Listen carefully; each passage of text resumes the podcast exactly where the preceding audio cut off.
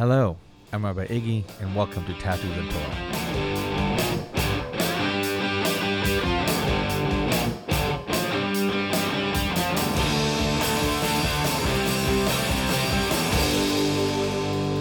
Hello, and welcome to another episode of Tattoos and Torah. Thank you for joining us. I'm Rabbi Iggy out of the Tshuva Center.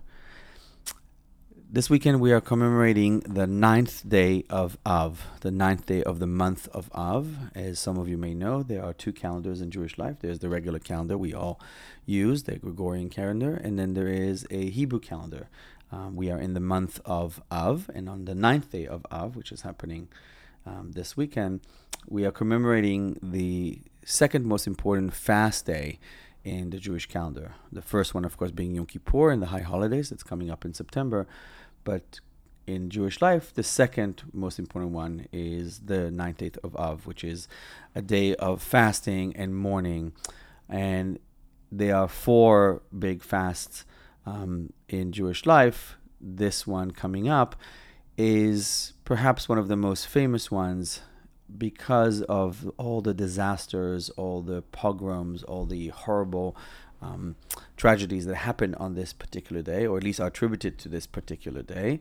Um, most importantly, this is um, the day that we recognize as the day that we all went into the diaspora. This is the day that we are expelled from the land of Israel, at least some of us are expelled from the land of Israel, the Jews of the time who are celebrating around the temple, which is destroyed on the 9th of Av. On the 9th of Av, we commemorate this huge tragedy, this um, catastrophe in Jewish life.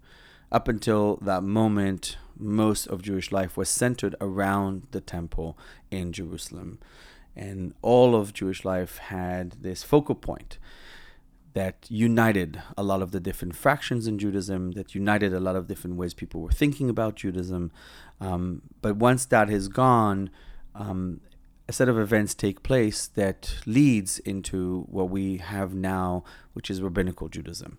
Um, namely, the endeavors of the Talmud and later on rabbis to try and understand how to maintain, how to reinterpret, how to create a Judaism that does not revolve around the temple and does not revolve around the majority of Jewish life to be in Israel. There is always Jews living in Israel, there is a continuous um, Jewish life in the land, but a lot of the people um, are exiled into the different parts of the diaspora. Um, in fact, that's probably why there's so many Jews outside in America these days, throughout this diaspora, which is a huge and important center, but that's for a different podcast.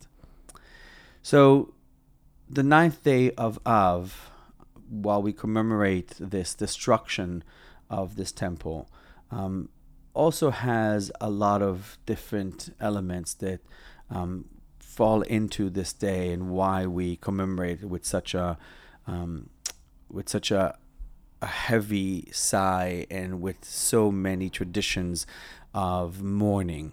That is, we fast, of course, from sunset to sundown. Um, there is uh, a lot of other traditions tr- uh, that are associated with this holiday. Uh, we're not going to go into all of them, but it is uh, a day of uh, mourning, um, much like a death. Um, there are other elements that uh, are happening around this time. Um, so the expulsion of Jews from uh, from the UK, from England, uh, on the 18th of July, 1290, um, where Edward I um, sends out all the Jews, um, and those who stay will be executed. He decrees. Um, the uh, great expulsion from Jews from France by Philip IV. Uh, this is the 22nd of July in 1306. Um, also, of course, the expulsion of the Jews from Spain, 1492. That's the 31st of July. Um, the uh, break of the First World War uh, happens around this time as well, 28th of July in 1914, of course. Um, and um, during the Holocaust uh, in July of 1942, um, the Vichy uh, government um, at the time in France, of course, um, imprisons the Jews of Paris. Um, and uh, then right before Tisha B'Av sends it, sends them to concentration camp. So there's a lot of different um, tragedies within Jewish life that happen around this time as well. The traditional way of looking at Tisha B'Av, like I said, is that this is the cataclysm, cataclysmic moment, excuse me, that really changes everything. And that's true. But one of the things I want to talk about today is not just sort of about Tisha B'Av, but about what does that teach us, especially in terms of seeking a life of meaning and in recovery. You see, Tisha B'Av is problematic for me sometimes because by the time Tisha B'Av rolls around, um, it is a done deal. The story of Tisha B'Av, which we'll talk about in a minute, or, or the reason that leads to this destruction, is already in place when Tisha B'Av hits. Tisha B'Av is the inevitable conclusion of a whole set of events that we had a chance to change. That is, perhaps Tisha B'Av should not be the second most important fast. Perhaps the second most important fast should be the fast of the 10th day of Tevet, which happens um, months before Tisha B'Av. See, the 10th day of Tevet, uh, also one of the four fast days, but a minor fast, um, is the day that the siege on Jerusalem starts in 588 before the Common Era. When Nebuchadnezzar, um, sorry,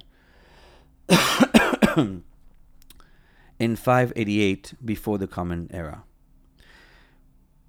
When the siege starts by Nebuchadnezzar, who is the king of Babylonia, on Jerusalem, that's the moment that we had a chance to change things. That's the moment where we could have made peace with the Babylonian. That's the moment that we could have said to ourselves, okay, let's see how we can coexist. Let's really weed out the the fractions within us that are the zealots, because they are responsible for the destruction of the temple as well, since they wanted to fight. It is in those moments that we still have a choice to change something. Because we didn't do that on the 10th day of Tevet. And then we didn't do anything in the next fast, which is the 17th day of Tammuz. By the time Tisha B'Av, the ninth day of Av, comes around, it is a foregone conclusion. We don't have a choice by then. Then it's just paying the price, the consequences of our action. And many times I think that sort of if perhaps we had more voices of reason at that time before when we can change still something, when we can say to ourselves, is this really what we want? What is this path that we're going on? The old intervention of play the tape out. What will happen after this? What do we think will happen? Are we engaged in magical thinking? Or are we looking at this from a realistic point of view? If we are not engaged in self examination, if we are not engaged in looking at what we are doing and the consequences, even the long term consequences of what we do or the possibilities of those consequences, then we are living in a bit of an illusion. If we cannot really think about our motivation, if we cannot think about what this would lead to, yes, by the end of the day, there will be destruction. There will be chaos and worse. In this case, of course, there was a lot of death. And whether we want to talk about personal death or metaphorical death, if we don't take a moment to stop and think about the consequences of our actions, something is going to happen. So while we commemorate, of course, the destruction of the temple that day, the destruction of the temple that day starts months before that. And when we consider uh, consequences, we might have stopped it. So I, I really believe that while we, of course, mourn the destruction of the center of Jewish life, the golden era of Judaism in many ways, we have to think about what led to it. And what led to it is a lot of hate, a lot of strife, a lot of zealotry, a lot of fascism, not to be anachronistic about it. when we don't examine how the people around us are affected by our actions, when we don't examine how we affect others by our actions, when we choose to be pig-headed, when we choose to put blinders on, when we choose to not lead with compassion, those are those moments that we really regret later because then the foregone conclusion is in fact destruction. When we think about Tisha B'Av, and one of the amazing things about, I think, our traditions is that here we are, thousands of years later, we're still commemorating Tisha B'Av, even though, right, the temple is long gone. And the Judaism that we have, rabbinical Judaism, as a consequence of that as well, um, is part of what we are doing in terms to find our spirituality, to find our recovery, to look at how we reinvent ourselves over and over again, to allow ourselves to always grow. We do this because we now take a moment to think about how we learn those lessons of Tisha B'Av and how do we teach them, of course, to ourselves and to the other generation. Rabbi Yosef Dov Soloveitchik, one of the um, teachers of mine in spirit, the people that I admire in what they write and how they think, um, wrote, and I might have read it before in a different podcast. He writes, What does a teacher do? He tells a story. What is the nature of the story that has been told and retold hundreds of times through the generation? We tell the children the story of laws which form the foundation of Jewish morality. We tell them the story of honesty and sincerity, love and sympathy. This story is meant to teach the child not to steal, not to lie, not to be vindictive. We also try to tell the child the story of statues whose meaning we do not fully grasp. We tell him the story and the laws whose rationale is beyond our grasp of man's surrender to his Maker. The story of the suspension of human judgment in deference to a higher will. We also tell the child the story of people who get to meet God and join Him in a covenant, who engage the Almighty in a dialogue. We tell the child the story of our past. We help the child develop a historical memory. We train the child not to forget past events, we tell the child the story of our confrontation with God in the desert. We urge the child to not forget our liberation from bondage and our encounter with Amalek, the destructive Satan. We teach the child to be loyal to those memories, to the land, to a sanctuary. We not only tell stories describing events, we tell stories participating in the re experience of events which transpired millennia ago. To tell a story is to relive the event. We still sit on the floor and moan the destruction of the sanctuary, an event which took place 1900 years ago. We still celebrate the Exodus, an event which lies at the dawn of our history. Our stories are concerned not only with the past, but with the future as well. We tell our children the story of patiently waiting for the great realization of a promise no matter how slow the realization isn't coming. In short, it is an exciting story that we tell them. It is the story of a teaching community which cuts across ages, encompassing people who lived millennia ago, who made their contribution to the Knesset Israel and have left the stage.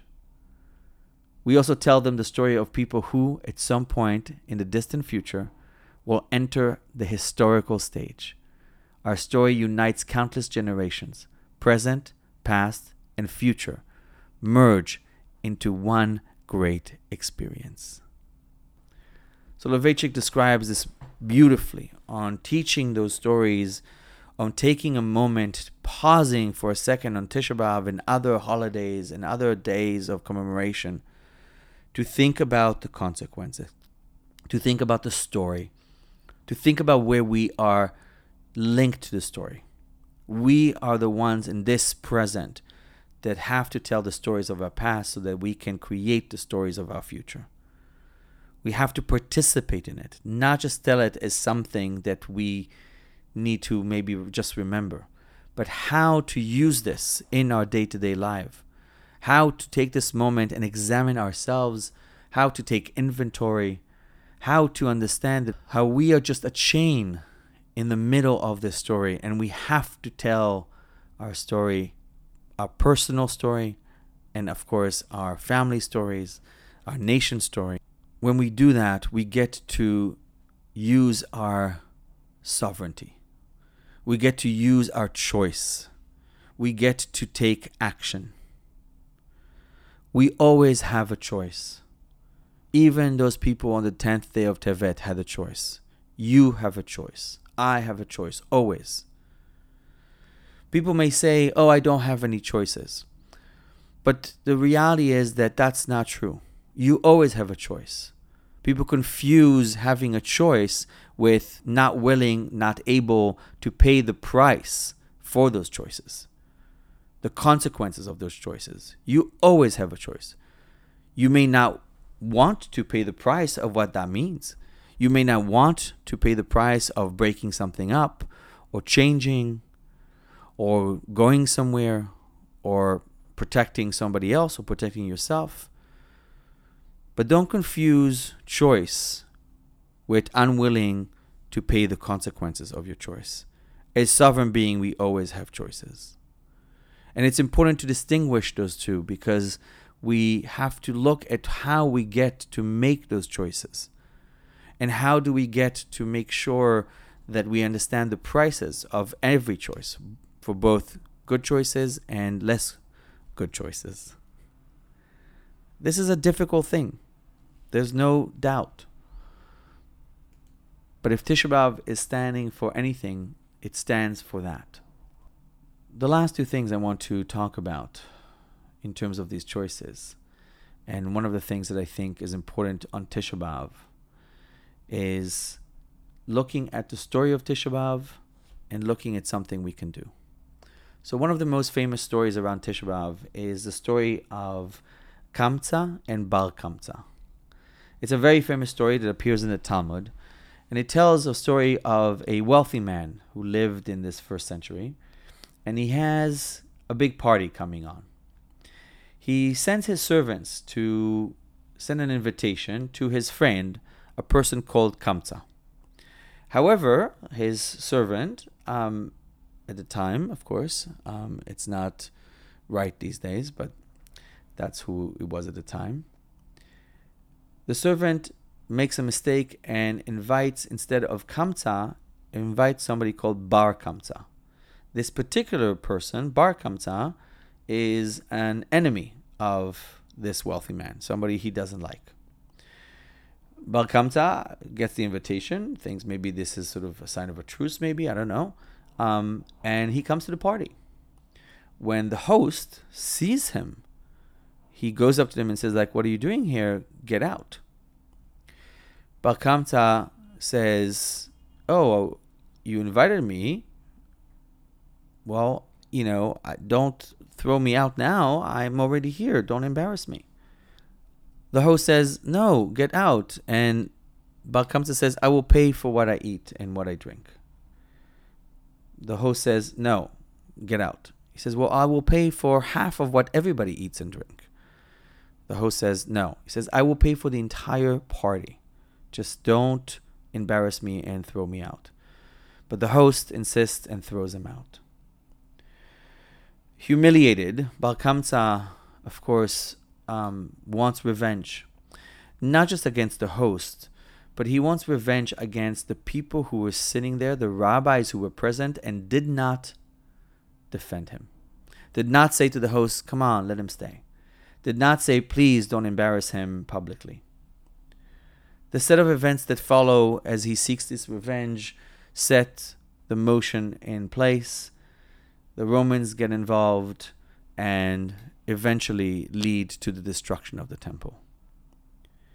The story leads to a very basic tenet in Jewish life, which is that the second temple was destroyed by senseless hatred. It was destroyed because the host, the people standing there, the bystanders who didn't do anything, those did not do anything to stop it. Those rabbis who could have protested, the hosts who could have had compassion, had senseless hatred. That senseless hatred led to the destruction of the temple. In many ways, if there's senseless hatred, there should be senseless love, senseless compassion, which is something that we teach all the time.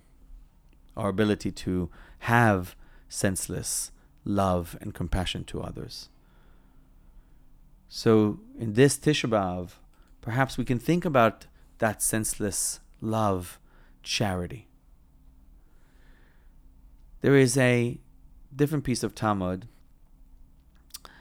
in a different tractate, Baba Batra, that teaches that Rabbi Yehuda says, Great is charity in that it advances the redemption.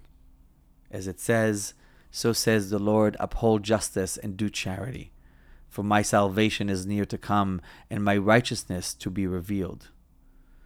He would say, Ten strong entities were created in the world, one stronger than the other.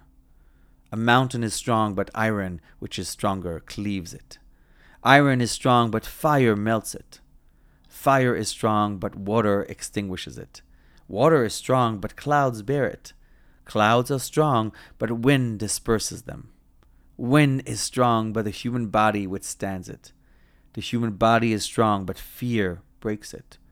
Fear is strong, but wine dispels it. Wine is strong, but sleep strives it off. And death is the stronger than all of them. But charity saves a person from death, as it is written, and charity delivers from deaths. While charity can't save us from physical death. Charity can save us from metaphorical death. Charity, compassion, is the strongest thing of all. Connection to others, our ability to do well, to do good, our ability to help others, to connect to others in our community, to look at those who have less than us Charity is about money, but charity is also about time and attention and dignity. Our ability to use charity to dispel all the bad things in our lives, to make us not just feel better ourselves, but to actually do better for others and the world. When we think through the lens of charity and compassion, when we think about those things that change the world, in this moment, in Tisha B'Av this weekend, we should consider how our actions, our charity, can change the world for the better because we know that our hate, our ignorance, our fears, our phobias, all those have ruined the world for the worst. Thank you so much for listening. I'm Rabbi Iggy of the Tshuva Center. This is Tattoos and Torah. We will see you next week.